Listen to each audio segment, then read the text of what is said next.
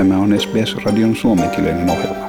Muita mielenkiintoisia aiheita löytyy osoitteesta sbs.com.au kautta finnish. Tässä on SBS-radion suomenkielinen ohjelma ja Eero Heinonen haastattelee Pekka Haavistoa. Hyvää päivää. No tervehdys, tervehdys. Ja Pekka Haavisto on Suomen ulkoministeri tällä hetkellä ja Suomen rajojen lähettyvillä on meneillään tämmöinen konfliktitilanne, että Ukraina ja Venäjä on napit vastakkain. Osaatko Pekka kuvailla lyhyesti, että minkälainen tämä tilanne on? No, Ukrainan kriisi on jatkunut jo pidempään sen vuoksi, että 2014 Venäjä valtas laittomasti Ukrainan kuuluvan Krimin niemimaa ja sitten on tukenut tämmöisiä sissien toimintaa tai separatistien toimintaa Donbasissa eli Itä-Ukrainassa. Mutta nyt tällä hetkellä tämä Venäjän sotilaalliset voimat on liikkunut sitten lähelle Ukrainan rajaa ja myöskin Valko-Venäjän puolelle ja tämä on ihan näinä päivinä erittäin ajankohtainen kriisi. Suomi on Venäjän naapurimaa, meillä on iso pitkä yhteinen raja, niin pitääkö suomalaisen olla tämmöisessä tilanteessa huolissaan tästä tilanteesta? No meillä on itse asiassa EU-maista pisin maaraja Venäjään 1300 kilometriä rajaa ja tällä hetkellä Suomen ja Venäjän raja on täysin rauhallinen, että mitään sotilastoimia sen ympäristössä ei näy. Että kyllä tämä kriisi kohdistuu aika paljon Ukrainaan.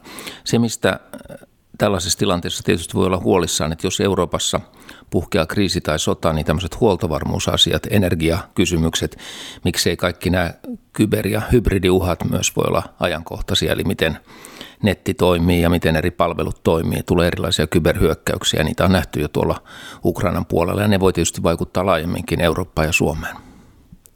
Pekka, olet toiminut monissa neuvottelutilanteissa ja tämmöisissä kriisitilanteiden neuvotteluspurkamisessa ja sulla on näkemystä näihin, niin tota, onko jotain suomalaisia ominaisuuksia, josta sulla on erityisesti ollut hyötyä? No ehkä suomalainen rauhallisuus, ja usein se korostuu vielä kriisitilanteissa, että otetaan, otetaan entistä rauhallisemmin ja analyyttisemmin, niin kyllä se, kyllä se jotain tyypillistä meille on, kun katsoo vaikka meidän rauhanturvaajia tai siviilikriisihallinnan asiantuntijoita, niin, joita on tavannut tuolla kentällä maailmalla, niin moneen liittyy tämmöinen hyvä kriisinsietokyky ja kriisinkestokyky. Ja tietysti meillä on myöskin tämmöisiä hyvin näkyviä rauhanneuvotteluita ollut, niin kuin presidentti Ahtisaari, ja, ja uskon, että siinä myöskin semmoiset suomalaiset ominaisuudet on korostunut. Onko tullut kentällä vastaan, että olisit toiminut vaikka australialaisten kanssa vierekkäin tai havainnoinut, että minkälaista toimintaa heillä? On tietysti havainnut ja australialaisethan on hyvin aktiivisia esimerkiksi Kaakkois-Aasian alueella ja, ja näissä maissa, kun on liikkunut vaikka Kambodsassa tai Laosissa – ja Taimaan alueella, Vietnamissa ja, ja muualla, niin tietysti tällä maailmankolkalla on tietysti australialaisten läsnäolo paljon, paljon enemmänkin, mutta, mutta on, olen, olen tehnyt työtä ja, ja yhteistyötä tällaisten australialaisten järjestöjen kanssa myös näillä alueilla ja, ja kaikki yhteistyö on sujunut ihan hyvissä merkeissä. Onko heillä Ausseilla tota, ollut jotain erityisominaisuuksia, jotka on näkynyt päälle päin? No en tiedä, onko erityisominaisuuksia, mutta tietysti varmaan usein on niin, että oma maailmankolkka tunnetaan paremmin ja sen jännitteet ja tilanteet tunnetaan, tunnetaan paremmin. Ja tietysti esimerkiksi Australiassa Kiina-asiantuntemusta on paljon, paljon ja se näkyy joitakin suomalaisia myös, jotka on asuneet Australiassa, jotka on ollut näissä australialaisissa tutkimusverkostoissa mukana. Tulee mieleen esimerkiksi Linda Jacobson, joka on tämmöinen kuuluisa Aasian ja Kiinan tutkija ja hän on asunut Australiassa. Tässä tuli sivuttua sitä, että kulttuurin tuntemus ja ymmärrys vaikuttaa sovitteluun ja neuvotteluihin. Niin Pekka, sinä tunnet Venäjää hyvin, niin minkälaisia asioita venäläiset arvostaa? No, mulla on ollut sellainen pitkä yhteys Venäjään, voisi sanoa näin niin kuin keittiön pöytien kautta, että on tutustunut näihin venäläisiin ihmisoikeusihmisiin ja ympäristötoimijoihin ja Venäjän Greenpeace ja muihin jo vuosien tai vuosikymmenten ajan ja tietysti sitten myös Venäjän erilaisiin poliittisiin johtajiin. Ja kyllä mä olen itse niin kuin huomannut, että, että venäläiset on hyvin analyyttisiä, voivat olla hyvin kriittisiäkin ja arvostavat tavattoman paljon tämmöistä pitkiä ystävyyssuhteita ja, ja sitä, että heidän edessään puhuu samaa asioita kuin selän takana, että ei ole kahta eri agendaa, eli on hyvin hyvin rehellistä puhetta, hyvin suoraa puhetta ja tätä on, on huomannut vaikkapa, kun on tavannut Venäjän ulkoministeri Lavrovia, niin huomaan, että keskustelut on hyvin niin kuin suoria ja, ja molemmat arvostaa sitä. Mikä on ollut sinun urasi vaikea neuvottelu, josta on kuitenkin seurannut hyvä lopputulos? No mä oon ollut erilaisissa tehtävissä YKssa ja tietysti äh, olen ollut Sudanissa pitkään, Somalia-prosessissa ja, ja sitten äh, erilaisissa lähi konflikteissa ja, ja ehkä, ehkä vaikeimpiin on kuulunut esimerkiksi tämmöinen panttivankineuvottelu Irakissa – syksyllä 1990, jolloin toistakymmentä suomalaista ihan tavallista rakennustyöläistä tai insinööriä oli jäänyt panttivangiksi Saddam Husseinin Irakiin ja oltiin siellä kolmen kansanedustajan kanssa. Ensin meidän piti olla vain kolme päivää ja se venyi sitten tämmöiseksi kymmenen päivän neuvotteluprosessiksi, joka oli todella vaikea ja tuskallinen ja meitä koitettiin vähän niin kuin savustaa ulos jo Irakista jossakin vaiheessa. Ja lopputulos sitten oli, että nämä panttivangit saatiin sieltä sieltä lähtemään. Ja se, se oli jotenkin, se oli hyvin stressaava tilanne, mutta se antoi kyllä uskoa siihen, että piti, piti vain niin kuin venyttää pinnaa ja jaksaa. Ja meitä välillä jo vähän Irakin hallitus uhkailikin, että jos ette lähde täältä, niin silloin Irakin hallitus ei vastaa enää seurauksista ja mietittiin hetki, että jos jäädään itse panttivangeiksi, niin mitä hän sitten tehtäisiin. Että se, sekin voi olla tuollaisessa tilanteessa ihan oikea, oikea uhka, mutta, mutta siitä selvittiin. Tietenkin olet ollut paljon kriisialueella te- tekemisissä asioiden kanssa ja olet nähnyt sortoa ja inhimillistä kärsimystä, niin oletko ikinä arvioinut, miten tämä on vaikuttanut sinun persoonaan tai sinun ihmisenä?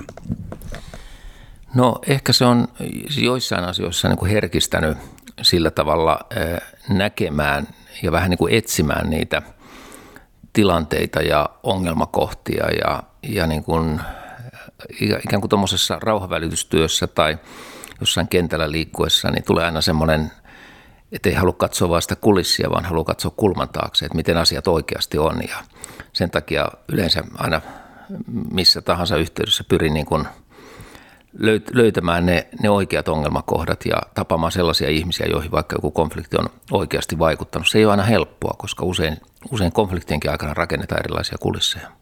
Ja on olemassa tietysti paikkoja, missä ei sinne kulissin taakse kovin helpolla saa kurkistaa. Onko tämmöisestä jotain esimerkkiä? No kyllä näitä esimerkkejä on. Me oltiin vaikka Keski-Afrikan tasavallassa ja, ja haluttiin siellä tavata, tavata näitä, jotka, jotka tukee vaikka sitten tämmöisiä ääri-islamistisia liikkeitä, niin se ei ollut ihan helppoa sitten se järjestely, että löytää nämä ihmiset ja pystyy turvallisesti niitä, niitä tapaamaan. Ja, ja samaten tuolla Afrikan sarvessa – on tavannut näitä Somalian sodan osapuolen eri toimijoita ja sitten on ehkä jotakin naapurimaita, missä, missä pystyy näitä henkilöitä tapaamaan, jos ei heidän omassa maassaan. Mä oon käynyt paljon Eritreassa, Asmarassa juuri sen takia, että siellä on ollut monien tämmöisten liikkeiden kannattajia ja ihmisiä on ollut mahdollista heitä, heitä tavata. Ja joka kertahan semmoinen tapaaminen, se on vaikeasti järjestettävissä ja sitten siinä, siinä joka, joka kerta oppii kyllä uusia asioita sitten myöskin näistä – ihmisistä ja heidän ajattelutavoistaan, että on ollut hyvin mieleenpainuvia kohtaamisia. Nyt tässä 2000-luvun alun jälkeen niin ollaan aika isossa mediakentämurroksessa, jossa sanomalehti ja ammattijournalismin rooli on kaventunut, sosiaalinen media on tullut entistä tärkeämmäksi, niin oletko sinä nähnyt, että tällainen muutos vaikuttaa kansainväliseen politiikkaan muutenkin kuin siinä, että jutut leviää nopeammin? No kyllä tämä median murros vaikuttaa siinä, että, että esimerkiksi erilaiset liikkeet ja erilaiset toimijat kriisialueella pystyy itse viestittämään omasta toiminnastaan ja oli, olivatpa sitten sissiliikkeitä tai, tai jotain taistelijoita, niin heillä on niin omat kanavansa ja niitä pystyy seuraamaan. Viimeksi vaikka Etiopia ja Tigrain välistä kriisiä seurannut hyvin paljon sit sosiaalisen mediankin kautta sen takia, että, että monet uutiset ja monet asiat tulee sinne sosiaalisen median ennen kuin ne tulee sitten valtamedian tai kaupallisen median, median käyttöön. Nämä on, tämä on kiinnostava muutos ja sillä tavallahan kuka vaan voi oikeastaan seurata mitä konfliktia tahansa maailmalla tai mitä tahansa tilannetta, kriisitilannetta maailmalla just tämän sosiaalisen median kautta. Nyt kun on uutisissa lukenut aika usein, että Venäjä tuo joukkoja Ukraina itärajalle – niin ootko sinä seurannut jotain lähteitä, josta näkisi, niin kuin, että mitä, mitä Ukrainan puolella tai Venäjän puolella tapahtuu parhaillaan? olen seurannut aika paljon sen Itä-Ukrainan ja Donbassin eri toimijoiden tämmöisiä twiittauksia tai, tai omaa tiedot, tiedotus, tiedotus, tiedotustoimintaa just, just sen takia, että on niin kuin hyvä yrittää ymmärtää, mikä sieltä kriisin alkulähteeltä, että mitä, mitä ajatuksia siellä on. Ja sitten samaten seurannut tätä keskustelua Ukrainan pääkaupungissa Kiovassa ja esimerkiksi heidän parlamenttinsa radan sen ympärillä käytävää keskustelua, mitä poliitikot siellä sanoo ja ajattelee. Tämä on, tämä on hirveän jännä, jännä, koska se kaikki ei välity sitten kansainvälisen median kautta. Ja mitä poliitikot siellä sanoo? Tai anna joku esimerkki, mitä siellä mikä on kiinnostavaa? Kiinnostavaa on ehkä se, että, että on kuitenkin kansainvälisesti neuvoteltu Itä-Ukrainan konfliktiin tämmöinen Minskin rauhansopimus, tai oikeastaan rauhansopimukset, niitä on kaksi kappaletta, ja siinä, siinä esimerkiksi äh, lähdetään siitä, että Itä-Ukrainan alueelle tulisi jollain tavalla oma hallintonsa, joka ottaa sitten huomioon nämä vähemmistökielet ja vähemmistö, vähemmistön oikeudet ja tämän tyyppiset. Ja sitten tavallaan tuolla Ukrainan pääkaupungissa Kiovassa, niin se herättää paljon ristiriitoja, minkälainen se hallinto pitäisi sitten olla ja kuinka autonominen sen pitäisi olla ja näin poispäin. Siitä käydään Ukrainan sisällä jatkuvasti keskustelua. Esimerkiksi tätä keskustelua ei niin paljon kansainvälisesti käydä. Viimeinen, viimeisenä asiana vielä, että koska kuitenkin katsotaan eteenpäin, niin minkälaiset signaalit antaa sinulle uskoa ja toivoa paremmasta maailmasta tulevaisuudessa? No jos katsoo rauhanprosesseja eri puolilla maailmaa, niin ensinnäkin jo se, että rauhanprosesseja on olemassa ja neuvotteluja on olemassa, niin sehän on aina hyvä signaali. Mutta ehkä kaksi asiaa on ollut niin kuin viimeisten vuosien semmoinen uutuus erilaisissa neuvotteluissa ja rauhanprosesseissa, vaikkapa Syyrian konfliktissa, että on pyritty entistä enemmän kiinnittämään huomiota naisten ja nuorten rooliin näissä, ei vain niin kuin tämmöisenä sodan tai konfliktin tai kriisin uhreina, vaan, vaan ihmisinä, joilla on mielipiteitä, jotka voi ottaa aktiivisesti osaa rauhan neuvotteluihin ja, ja istua neuvottelupöydissä. Ja meillä on Suomella ollut paljon tämmöisiä koulutusohjelmia, mitkä kohdistuu just nuoriin ja naisiin kriisialueilla, jotta he voisivat ottaa osaa näihin rauhanprosesseihin. Eli heitä, he, he voivat olla aktiivisia toimijoita myöskin rauhan puolesta. Tämä kuulostaa heti mielenkiintoiselta. Miten tuo käytännössä toteutetaan? Ovatko he niin kuin ikään kuin tervetulleita samaan pyöräiseen pöytään, jossa – poliittiset päättäjät?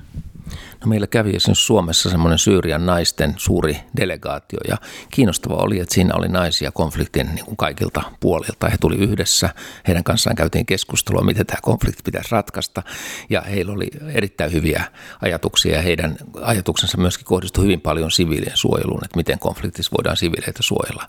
Tai sitten nuorten osalta meillä on ollut tämmöisiä vaikka tämmöisiä kolmikanta kuvioita, missä on sitten tuotu joukko nuoria vaikka tuonne YK päämajaan New Yorkiin yhdessä suomalaisten nuorten kanssa ja joidenkin muiden maiden nuorten kanssa keskustelemaan siitä, mitä, mikä olisi nuorten vastaus jonkun konfliktin ratkaisuun. Eli tämän, tämän tyyppisiä kuvioita on, on rakennettu ja siinä luodaan myös sellaista uutta sukupolvea, joka toivottavasti pystyy paremmin ratkomaan konflikteja ja tavallaan tietää, että apua on aina saatavissa konfliktien ratkaisemiseen. No kiitoksia tästä, Pekka. Kiitos Eero. Haluatko kuunnella muita samankaltaisia aiheita? Kuuntele Apple, Google tai Spotify podcasteja tai muuta suosimaasi podcast-lähdettä.